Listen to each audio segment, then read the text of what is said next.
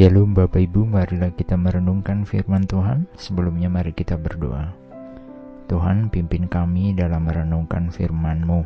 Kami serahkan waktu kami dalam tangan pemeliharaan Tuhan.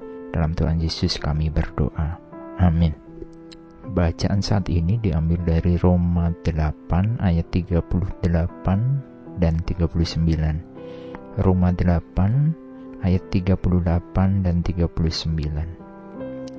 Sebab aku yakin bahwa baik maut maupun hidup, baik malaikat-malaikat maupun pemerintahan-pemerintah, baik yang ada sekarang maupun yang akan datang, atau kuasa-kuasa baik yang di atas maupun yang di bawah, ataupun sesuatu makhluk lain, tidak akan dapat memisahkan kita dari kasih Allah yang ada dalam kasih Kristus Yesus Tuhan kita.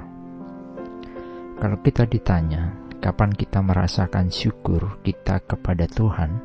Jika jawaban kita diukur secara prosentase, maka prosentase terbesarnya adalah ketika kita mendapatkan hal-hal yang menyenangkan.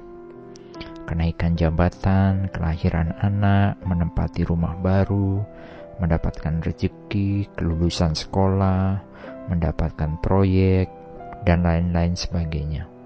Semuanya berbentuk keberhasilan atau pencapaian, maka kita akan bersyukur.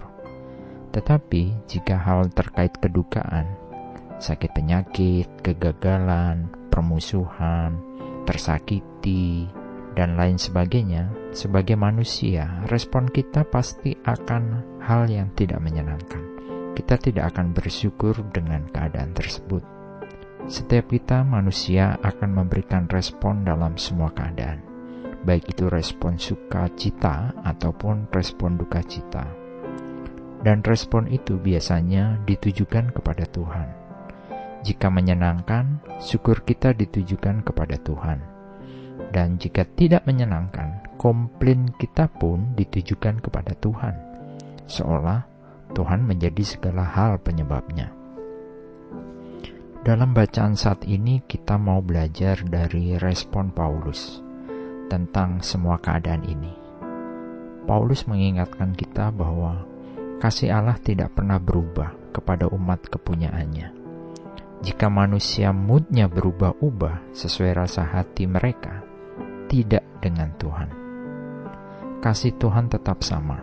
Tuhan senantiasa menyambut kita apa pun keadaan kita.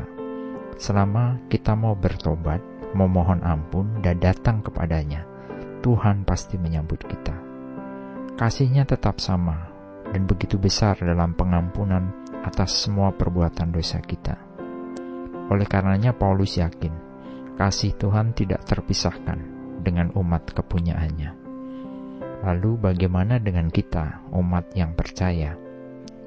Kita tidak pernah dijanjikan akan hidup bebas dari masalah saat kita ikut Tuhan sekalipun.